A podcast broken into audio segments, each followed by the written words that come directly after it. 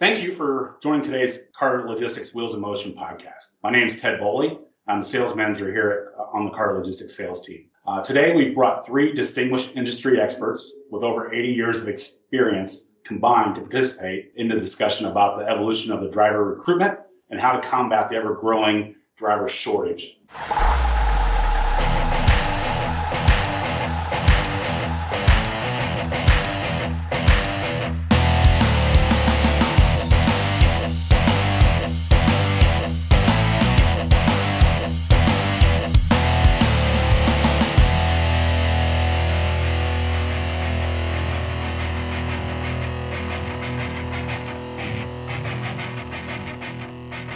Pleased to introduce my colleagues. Today we have first uh, Dave Chesterman. He's the uh, Director of Recruiting for Carter Express. Next is Curtis Horning. He is the Assistant Director of Operations at Carter Express. And last but not least, we have Jeremy Reymer. He's the CEO and President of DriverReach. Gentlemen, I want to thank you for joining us today. Great to be here. Appreciate it. Yes. So one of the main topics that we keep seeing in the industry is the driver shortage. Uh, it's gradually increased uh, year over year, and recently the ATA, the American Trucking Association, uh, released their projection that by 2028 uh, we'll be short 160,000 drivers. The bleak reality has many companies scrambling and trying uh, new ways to entice drivers uh, to choose them over other carriers. To completely understand the state of the driver recruitment, we need to discuss how we got there. So for Jeremy and Dave particularly, how has driver recruiting evolved over the last 10 years? First, you know, talk maybe a little bit about the, the average age of the driver, the DOT laws, technology, lifestyle, personal life, and the compensation. I remember when I first got into the industry, you know, this was, you know, close to 20 years ago, hearing that drivers were a dime a dozen. And that old school mentality, I think, uh, I don't think it exists anymore. I certainly don't hear that now, but that that was something that existed back then. And I, you know, as you know, going back as you get closer to 2008 and 2009, I recall as I owned a, a small truckload carrier as well as a driver staffing company. Um, the demand for drivers leading up to that, driver shortage was a you know number one industry issue leading up to that, and then all of a sudden with the, the worldwide you know recession, major recession, it sort of covered that up and it, it, it disappeared, but nothing fundamentally changed, right? And then when we came out of that, and then now you're talking about say 10 years ago, as the economy continued to uh, accelerate and the demand for drivers and goods uh, continued to increase, it just got incredibly, uh, increasingly worse. And I would say today, especially during this pandemic, it's far worse than than I've ever seen it in uh, in in the last 20 years. I would add to that the with the recession, there were so many drivers who exited the industry. Mm-hmm. Some companies chose to to lay off drivers or to cut their fleet, and a lot of those drivers didn't come back to the industry in 2010 or 2011. So they they were without a job. They went and found another career, and so we lost a, a pretty good chunk at that point that we didn't get back. Uh, and, and Ted, you mentioned the average age. I, I, think the average age is still around 46, 47 years old. Pretty sure that's what it was, in, you know, 10 years ago as well. So we're not seeing a influx of new drivers coming into the industry, which is which makes it more difficult. Now you mentioned that the average age is 46 and really hasn't changed too much. But isn't there some bills that uh, they're looking to try to get past where they would have uh, maybe drivers right out of high school, graduating high school, go into a mentorship program or some kind of training so that they could go right out into the career and making a, a decent wage? There's there's a lot of it's this it's a contentious topic, especially amongst you know industry veteran you know drivers who feel like we don't want these young kids you know getting behind the wheel and and I get that. I understand anyone's concern whether it's uh, well certainly from a safety standpoint, but but yes, the the Drive Safe Act is something that now for the last two sessions. Uh, it's been introduced in both cases by Indiana, uh, you know, uh, congressmen, uh, congressmen, and uh, the whole idea is to create a pathway for for high school graduates to get into the trucking industry, to get into a, to a pathway to a career, and uh, it's it's comprehensive. I mean, from an entry level training standpoint, and uh, in the in the embracing of a lot of technology, safety technology to help drivers, you know, um, just to I guess mitigate risk and to you know be less concerned of of their uh, of their performance. That being said, it's years, if it happens at all, years, five, six years would be my guess. But I think personally, as, as contentious a topic as it is, I think that it's necessary. Otherwise, in the absence of that, the minimum, or I should say, the average age of a new entrant is about 38 years old. And I think, and when the minimum age is 21, but the average age of a new entrant is 38, you can deduct a whole lot from that and realize we're not getting some of the best, you know, talent that's out there and getting into the industry. They're being diverted other places, and this is maybe a second or third or fourth choice. And that's not optimal for us to be able to really build a robust, you know, future. Dave, do you have any? Well, I'll add so so kind of on the student and the new entrants um, with with COVID, uh, we saw a huge decline with uh, driving schools closing, uh, government offices shut down, so they drivers weren't able to go do their testing. They weren't able to go get their beginner's permit, their CDL permit. Um, so that backlog, again, if if you think of, of an individual who wants to enter the industry and now he can't. There's another there's another obstacle that that steers him a different direction, him or her a different direction. So um, I, I mean it, it will be it will be a while before that's probably back to 100% or we're getting the same number of students that we did in the past. But I, I think it'll be a couple years before we reach that again. What do you think? Do you think technology? I mean, we've gone we've come far, very far, uh, advanced in technology where we had the paper logs, and now we're doing e-logs and with the trucks can, uh, connected to the to the computers and the trucks and so on and so forth. Do you think that's been a deterrent for you know retention of the older drivers? I mean, are are they embracing it or are they you know is, is it something that they're it's too sophisticated so they look for other ways of you know as a career path as they get older?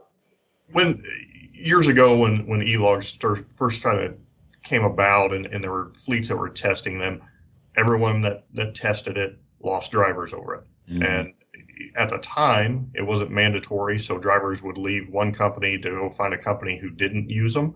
Um, obviously, those days are, are over. They, they can't jump around, but there were also uh, a, a, percentage of drivers who left the industry. They didn't want Big Brother knowing everything they did on that logbook. So uh, we did lose drivers during that during that period as well. And I, yeah, I was gonna, I was gonna say that I think today though, talk about you know another maybe parallel would be cameras. You know, drivers have the same attitude about cameras until they start to realize that this camera, especially the outward facing one, this camera is my friend. This camera can help me if I get if I get in a crash.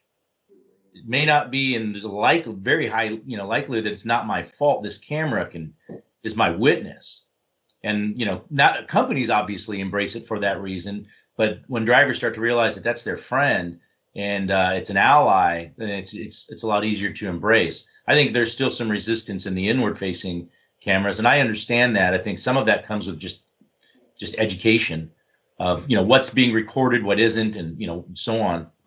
But I think overall, there I would think, and Dave, you know, do you feel like there has been a a shift towards embracing technology more than the resistance to it in the last say five years or so? I, I do. I do. Uh, I can I can remember years ago, uh, new driver orientation. We spent uh, better part of one day on how to use a Qualcomm was the system we used yeah. at the time, and over time we had that down to maybe 15 minutes because everyone had been exposed. Mm-hmm. And so now it's it's kind of the norm. It's more, it is more accepted, and they want to see enhancements to what's in the cab. So how's the lifestyle uh, and personal life changed? I mean, I guess we all, you know, when I was a kid, you saw Smokey and the Bandit, right? Everybody was everybody's favorite kid movie. You got the Trans Am running down, and you got this this truck with a cool scene on the side, and they'd be out forever. They would, you know, really would live on the road. But today, that's that's really that's really not the case, correct? I mean, that that's changed a lot, especially with the Amazons of the world and all the other consolidation uh, programs out there. I mean, it's drivers really aren't on the road for weeks and months at a time, correct? Generally, no. So uh, I'm, I'm with you there, Ted. So when I started in recruiting roughly 10, 10 11 years ago, um, the, the standard, if you will, was you're out two to three weeks at a time, uh, earn one day off for every week you're out.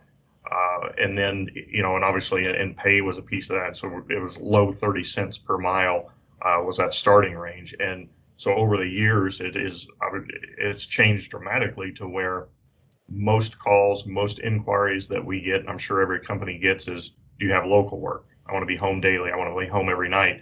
And of course, the pay. The pay is uh, we're in a time right now in the last probably the last year or so that pay well a little pause with COVID, but prior to that, we saw pay driver pay going up substantially.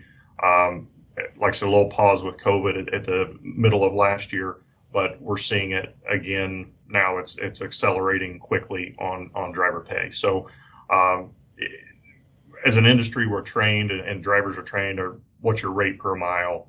How often do I get home? Those are like kind of the first two questions. So to be competitive, you have to have some good answers there. You have to have have something to sell them and something to attract them to your company if there's an opportunity to communicate, maybe even maybe even above what's you know what the cent per mile is. If you're not, it's that matters, but it only matters if it's what how many miles is it being multiplied by, because right. otherwise you could say you know 84 cents a mile, but if you're only you know 100 miles, a couple hundred miles, that ain't gonna cut it.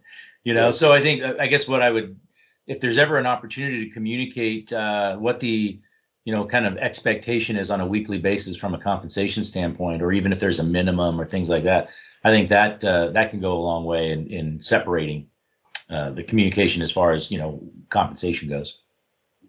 Curtis, you have anything? I mean, I know you're sitting there in the background, kind of having, t- but you're you're you're living it with the drivers, right? These these these uh, two gentlemen are are getting the drivers in, but you're living with the drivers literally day to day in operations. I mean, what have you seen? You've been at Carter for quite some time. What have you seen uh, transition for the drivers over the years? you know, I mean, the the big thing that I, you know, it's very easy to combat or you know attacking an issue before it comes um, by by adding money. I mean, just like the incentives and things like that. Um, you know, one thing that makes us unique um, is you know not only have we increased our driver wages, but um, we've added some incentive programs, you know, things where drivers can make extra money just being here, being on time, doing their job, you know, professionally, safely. Um, and, and I think those things help. The other big thing in our network is the driver friendly freight. I mean, I think ultimately we get bids that come across our desk all the time. You know, do you want to bid this freight? Do you want to do this freight? Um, and, and, we really look into it and, and make it to where drivers can get home more and and you know and be home and um, vacation time's another big thing. You know these these guys that that get out there, guys or gals that get out there and run hard, they want to come home and enjoy their home time. So I think that's the big thing that that I noticed. Um, you know that's changed a lot over the years. And that's probably even changed more since COVID hit. Switching gears just a little bit. Um, how the DOT laws kind of affected how a driver, a typical driver, is looked at. Like, say, for example, 10 years ago, this was a, a template for a typical driver. Uh, but now, with you know the clearinghouses and all the other things that the government's adopted, the, DOT rules that have changed, is that is that driven? Has that been a positive or negative impact on on the recruiting side? Yes and no. Uh, so there, there, there are a lot of pieces to it that make hiring a driver, making that decision of, of who you hire and who you don't hire, that make it easier on our side. Um, the for the driver, there's some there's some extra work, a little more time to register for the clearinghouse and, and to do those things. Um, so clearinghouse specifically, uh, we, we talked the other day, there was 50,000 plus uh, drivers that exited the industry last year, which was the first year of that clearinghouse. So that's that's you know that's a big number to replace. But if those were obviously unsafe drivers who couldn't pass a drug test, we needed them out of the industry as well. So yes, it puts more burden on on recruiting and, and retaining your drivers and trying to get new drivers into or new new people into this industry. Getting rid of those fifty thousand is a good move. Is even with a shortage, it's still a positive move. Yeah, it's been something that you know the industry's been wanting for a long time. When I first got into the industry, I remember hearing it's probably a few years into it, around maybe 06, about yeah, middle, around 2006. I remember hearing about uh, this concept of this clearinghouse. And I said, now, wh- why would we not do this? This is great. And in fact, in Indiana, I was trying to get something done at the state level because there were about seven other states back then that had this done. And in fact, John Paul from Carter Express joined me um, with uh, the Indiana Motor Truck Association in this conversation with with the state. Uh, and and in that in scope of that, you know, we were starting to put some things together. And uh, ATA American Trucking Association suggested, hey, hang tight on that because we're really close to getting this done at the national level. Mm. 15 years ago. yeah. you know. Yeah. So that's how that's the speed of, you know, uh, the, the the process, you know, the legislative process right there at its finest. Dave and, and Curtis, you, you mentioned, you know, family and, and, and home time and things like that. We kind of went back and forth what what do we try to what do, what do you try to do for a driver to make sure that he feels comfortable? I mean, say say I'm I'm a new driver, straight out of driver training school, never been never you know been over road on a truck.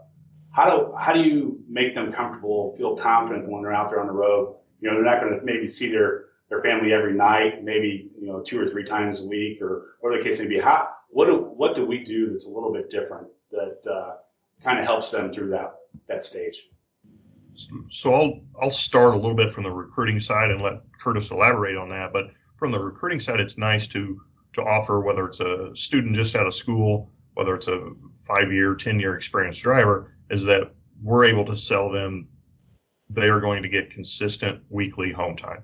Doesn't necessarily mean they're going to be on a dedicated route and they're home, you know, Friday at 4 p.m. every Friday for their time off but we know we're going to have them home weekly.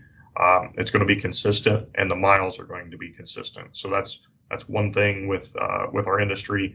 Uh, lumpy miles, lumpy pay. So they get you know 3,000 miles one week, and the next week they get 1,700 miles, and that's hard for for a family to to budget. So we're we are more consistent with home time, and we're definitely more consistent with our weekly miles. I mean, the big thing I would add on that, Ted, um, you know, is is you know our network I, I talk about that all the time. Um, you know a lot of we it's not that we're out there and we're in all you know all the states across. I mean we, our network stays pretty consistent. A lot of our customer base um, is is within you know the midwest you know a little bit in, yeah into the east coast down in the southeast a little bit. So that that makes it easier to um, you know if you if you do have some one way business um, and you, you know, typically we're going to get that personal load back to their home terminal so they can, you know, get back and turn another load, things like that. I'm going to change the topic uh, a little bit here again. This is like a loaded question. So how how's COVID changed everything? How how how we operate, how we how we recruit? Uh, you know, a lot of freight just all of a sudden just stopped. I think was it in second, third week of March. I remember I was out on the road and I came back to Indiana and everything was shut down. It was like a ghost town. I, I, I looking down the highway, there was days that I saw maybe, you know, a handful of cars an hour. I mean, it, it's, it was, it was like, what the heck's going on? So what, what has changed on the recruiting side, uh, during that? Cause, you know, you had a lot of drivers that probably got laid off, uh, during that time. And, you know, they, they probably went out to, to find other jobs, other career paths possibly. Uh, and you know, are those guys coming back? Uh, drivers are they coming back? Or are they they still staying where they where they were? We won't get them all back. So uh, so again, so you, you think about like 08, 09 with the recession, drivers exited the industry to find other work to to provide for their family. We're going to see the same thing with those who were either voluntarily left due to COVID or their carrier they were with, you know, laid drivers off. So so we won't get all of those drivers back. Uh, it's not all a negative though, because I would also say that it it highlighted the importance of a, an over the road or a local truck driver. So, you know, obviously everybody talks about the toilet paper shortage, but I, I think that's the, the best example to show how important it was. I know at the time Walmart said we have the toilet paper in our in our warehouses, we can't get it to the stores, Mhm. and the people taking it to the stores were were all, all of our drivers. So that was a uh, that was a positive that that it shined a good light on the industry, and hopefully I, I know Jeremy, like you said, we, we need to ride that wave and and, Yeah. and of momentum of positive for the industry. Yeah, I mean, certainly we want to leverage as much as we can the the uh, the essential nature that you know that people finally kind of realized how important the industry is and how important truck drivers specifically are. But COVID was tough because I think to your point, Dave, we got a lot of drivers left the industry for a lot of different reasons. But I think a lot of that, you know, was COVID related was because you know a fear or concern, uh, as rightly so, especially when you know they tend to be right in that demographic of the most susceptible, you know, to uh, to the to to COVID. And so, but then that's bad enough as it is. But then it's further exacerbated by what Dave shared earlier, right? The schools not being open, not being able to get tested or get permits, and you know, um, just that entire process. I know as a member of uh, CVTA, Commercial Vehicle Training Association, um, they had uh, of a normal year they were at like 60% uh, capacity in terms of what they normally do, what they're normally able to produce in um, in new drivers. And so when you lose this, you have this mass exodus, which is considerably more than a typical year, and then add to that a fraction, well, maybe two thirds of what is normally coming in, and then let's add uh, clearinghouse. You know, on top of that, that was kind of a perfect storm of of you know, that just further exacerbated the, the shortage. And we also, and I'm sure many fleets saw this, that our current drivers who are trainers for those new students coming in that did the on the road training, they opted out of training due to COVID fears, right? They don't want a guy they've never met before in their truck with them for the next four to six weeks. So they, you know, they've all, they didn't leave the company, but they said, Hey, I don't want to train for a little bit. Let's see what happens with COVID. So you, you've kind of got, there's not, there's not a whole lot coming in. And then what does trickle through, we have to regulate how many we can bring because of our trainer situation. I'm sure there's other carriers that are in that same position. Yeah, that that's, that was a great point, Jeremy, about the the dru- truck driving training schools. So if that schooling was all shut down, that the, I guess the the faucet was kind of turned off for you know eight months. So now we have, I mean, it's trying to draw new people. It's kind of real, really difficult to do that. That's that is a really good point. And even though it's a great job, I mean, obviously we know what a great industry it is, and and the the the the earning potential that exists for a professional truck driver. But there are people now. I mean, unemployment is you know certainly higher than it's been in a long time, and that's not. I mean, we're people. We're, oh, doors are open. Come on, we'll train you. We want come, and it's there's some apprehension still, and I think that will start to wane as uh, as we continue to see you know lower uh, cases, lower deaths, uh, further um, expansion of, of vaccinations. I think we'll get we'll get there where people feel more comfortable uh, to kind of get back into it. But but we need those people. We need to bring able-bodied you know people into the industry and and pick up the slack. One other thing I wanted to talk about on the COVID, uh, you, I think uh, Dave, you kind of touched on it, is teams. So you know you have drivers that are singles that are out there just you know by themselves, have to take their um, their break just like any other driver, and then he's the tractor set, shuts down. But then you have the teams that you know one driver's in the bunk and another driver's driving, so they kind of coordinate so that truck can can run more more time during the day. How's the COVID affected that? Uh, whereas you know, hey, I've I've got a team partner, and now he when he goes home, he's with his family. I'm with my family. They do different things. They may, you know, say they kind of come in contact with someone with COVID. Now they're in a team bunk with them. So how, how's that kind of affected um, the recruiting process in the industry? On the on the hiring side, we haven't had too much issue with that. Fortunately, uh, the the teams we've hired uh, hired a handful of teams recently that were uh, husband wife or boyfriend girlfriend teams, so that kind of eliminates that concern. Um, we do have from time to time, we will try to pair uh, two solos who are interested in teaming, and that's where it, that's where it gets a little tricky because again, there could be fears on their side, mm-hmm. and of course, we don't want to pressure that and, and put two people together and then you know unfortunately somebody gets COVID. I mean, we don't, we're, we're not putting a lot of uh, emphasis on that right now. So husband, wife, wife team, boyfriend, girlfriend, brothers, sisters, whatever, uh, you know, family members are, are pretty safe option right now. And we've been fortunate to, to grab quite a few here recently. Jeremy, what have you seen uh, with your software and everything? What's, what's, how have you done anything to adapt for that? Well, one of the things from a technology standpoint, uh, it's interesting, you know, necessity is the mother of, well, generally you hear necessity is the mother of invention. And in this case, I would say it, last year, necessity was the mother of adoption.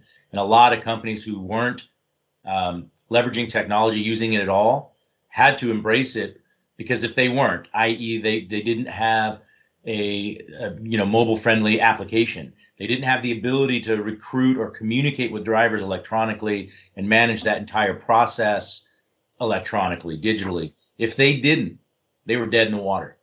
So from that standpoint, the embracing of technology accelerated considerably at the company level, especially as it relates to recruiting. Um, so so that's all good because that's going to provide a better experience for everyone anyway. It's more efficient, it's streamlined, certainly safer in a in a COVID environment. But I would say um, I thought about that team question, you know, and I, that's a conversation that I've heard before. And I I've heard a lot of companies express their frustration with their inability to hire teams, and I think the fact that you've had success is a testament to you as a company. And I know just because I know the company really well, I know the reputation that it has in the industry, and I want to. I'm just I what what's the what's your turnover? I mean, it's really low, isn't it? Yeah, so I so I I recently joined Carter. I, that's probably should have been at the beginning, but uh, uh, beginning of February. So I was looking at some turnover data, and for January and February total turnover, I annualized that, and we're like 28%. So uh, turnover is is really good. We always want to drive it even lower, uh, but that is something that definitely helps attract other drivers if, if, yeah. to have that information but I'm not surprised. I mean, um, just knowing what I know, but I just think that's that's an important point. I think COVID is a huge asterisk that's going to be there for a long time, but there was certainly pre-COVID, and there will be a post-COVID, and and that will be more normal. But I think um, it's it's it will for one, uh, companies that that do things better that care more, that are that have a stronger culture, and and they put an emphasis on the things that matter. And turnover is an indicative indicative, I think, of culture. Um, and of course, driver friendly freight. I think that matters a lot. But uh, but it's also, you know, how did you respond during this time, this really difficult time where a lot of people struggled? How did you respond? We were all in a thick of a mess, and we're you know on our way out of it we we believe certainly better than it was. But how did you respond? How did you take care of your people? Because that's where i think the the cracks show when there's that pressure like that you know? And so i think being able to prove and this isn't a comment necessarily only about you but i think there's a lot of companies that were able to perform well and actually come out on the other side a lot better and it's because they they knew don't let a good crisis go to waste. Here's an opportunity for us to be a lot more human with our employees. Um, certainly put things into better perspective, what matters, making sure that you're. I'm not going to put the trainer in a position where he doesn't feel safe, and you know, no way, that's not worth it. You know, and that, I mean, I'm not your marketing person, but I think those are the types of things that you should communicate because I think it resonates with people. What one of the things that uh, when when a driver leaves a company, the drivers we kind of do an exit interview. Uh, on the driver's perspective, pay um, is like third or fourth on one of the reasons why they leave. What what do you what do you see in with recruiting um, the drivers? What are they? Why are they? Why are they leaving? It's, it's not necessarily because of pay. It's it's other reasons, correct? that are higher on the list? Yeah, and, and I think one that, that always comes to the top, and I think always will, is how they're treated or the respect they get from the from the carrier that they're working for.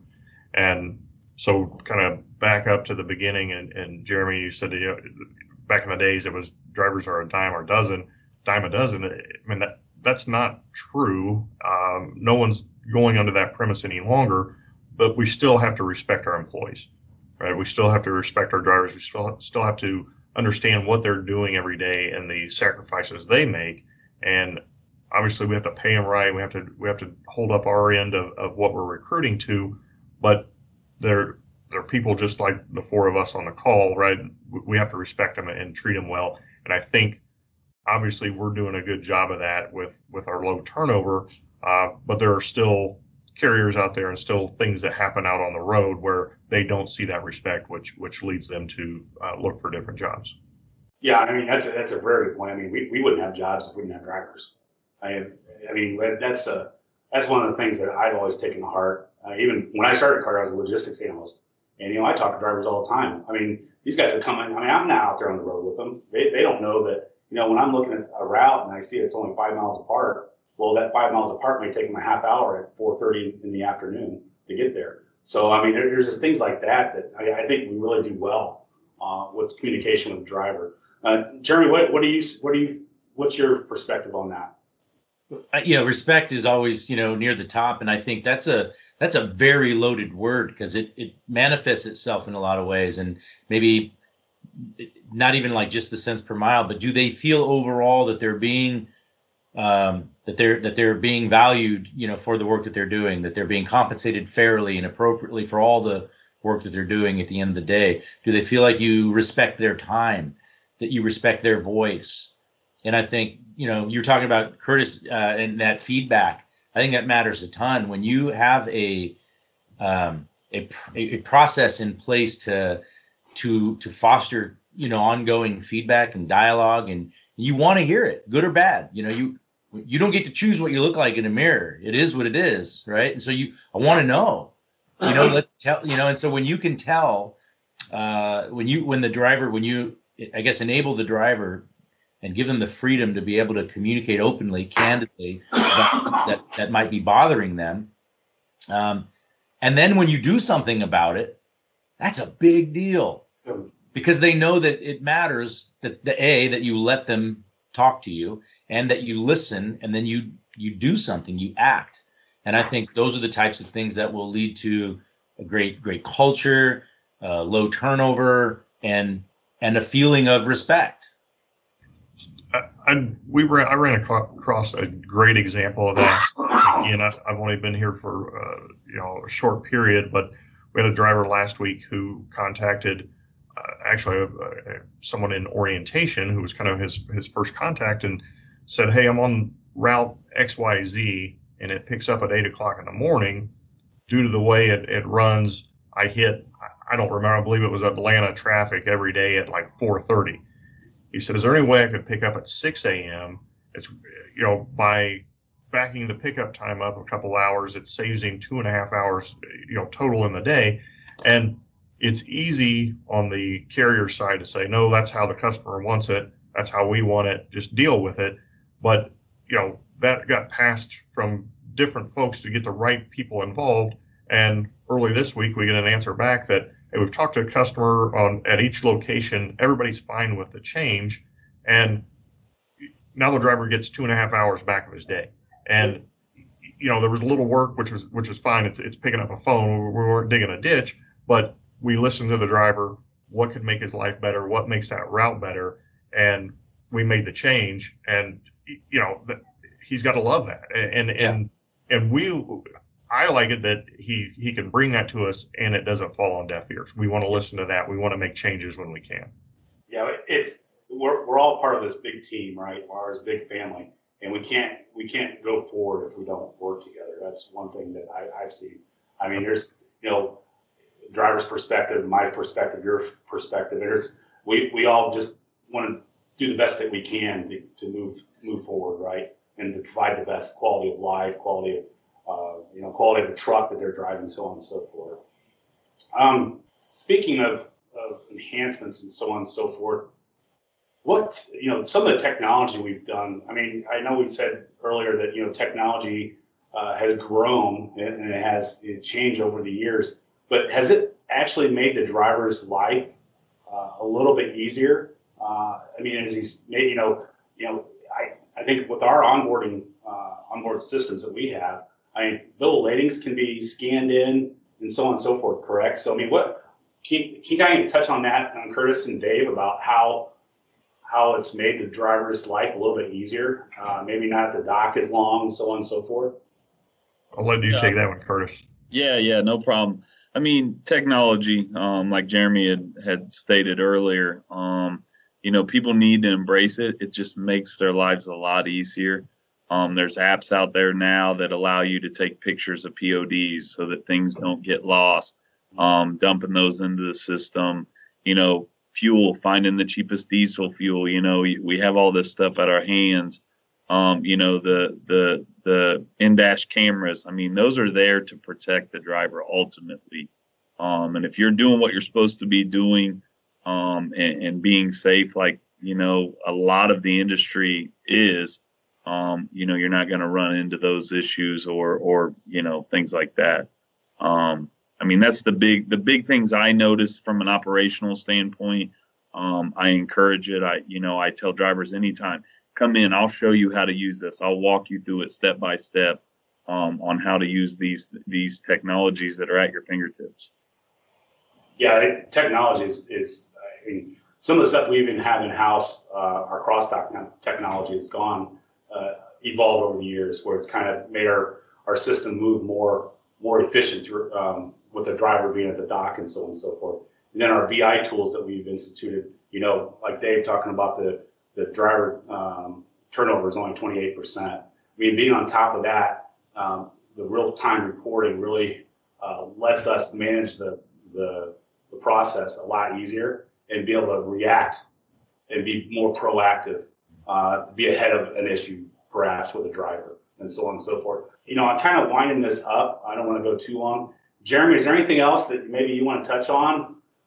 I know we've been kind of going back and forth and all over the place, but Well, I think what's exciting, just to kind of um, tag on the conversation about technology in a cab spe- uh, specifically, as as as semi-autonomous and autonomous technology continues to evolve, I really think that that not only does that you know play a better role in improving safety, but I think it can really help to attract more people to the industry, um, especially because I know with I have a car that has semi-autonomous technology in it, and that enhances the driver experience. I mean, that it does. And so if that can be, and as we continue to evolve, that's something that um, attracts more drivers to the industry. I am not one of those people that thinks that that that autonomous functionality, if and when it ever does completely fill out, is uh, is going to be the demise of of drivers. I do not think in my business lifetime that uh, that there will be trucks that don't have drivers in them. That doesn't mean that the technology wouldn't be there. There's so many. uh, It's just not. It's it's not a reality in my opinion. you have black ice. I mean, how, what technology can can see black ice out in front? Snow. You get Yeah, snow yeah. on a highway. You don't Yeah. see a thing. Yeah. You know, I mean, there's. It's just not realistic. However, when you are driving, you know, 300 miles down open, you know, interstate, it's beautiful. Mhm. when you can uh, you know have that you know you know kick in some of that technology and let that drive a lot of the way for you it just makes for a much better experience so i think i think that's what it kind of excites me when we talked earlier about um, you know leveraging the, the the sentiment that exists right now towards drivers we certainly want to carry that forward and continue to tell our story and you know help improve our image of the industry but i think things like that will also help you know as we continue to evolve it attracts more people to the industry saying man that's i look inside of the cab of a truck and it's like a cockpit of a spaceship Oh yeah. yeah. cool Yes, yes it is. Yes it is. Uh, Dave, uh, any last words you have? No, I think uh, being in, you mentioned earlier about being in, in this industry for years. Uh, it, it's never been easier, easy to hire drivers, uh, and, and I don't anticipate that it ever does get easy. But uh, like always, we're, we're going to continue to evolve and do better things to to attract drivers and uh, keep fighting that fight. Curtis, any parting words? No, you know the big thing is that you know that I notice, um, you know, and and I'm thankful for drivers. I I've changed my whole perspective ever since I got into this industry. Um, when I'm out there on the road and and I you know and I see truck drivers and things like that, um, you know, I'm I'm always respectful and and I kind of let know other other motorists around me know when I when I think they're doing something stupid around a semi or a or a commercial motor vehicle. So, um, but no, those are the big things that that I I wanted to add. So, agree 100%. Well, well, gentlemen, I want to take this opportunity to thank you on behalf of our audience uh, for the beneficial information on the current state of the driver recruitment and for sharing your perspective on the ways that uh, recruit and retain drivers. On behalf of the group today, I'm Ted Boley, and I thank you for joining us on this Carter Logistics Wheels in Motion podcast. Thanks, guys. Thanks for listening to the Wheels in Motion podcast. If you have an idea for an upcoming podcast, please send your ideas to marketing at carter-express.com. Until next time.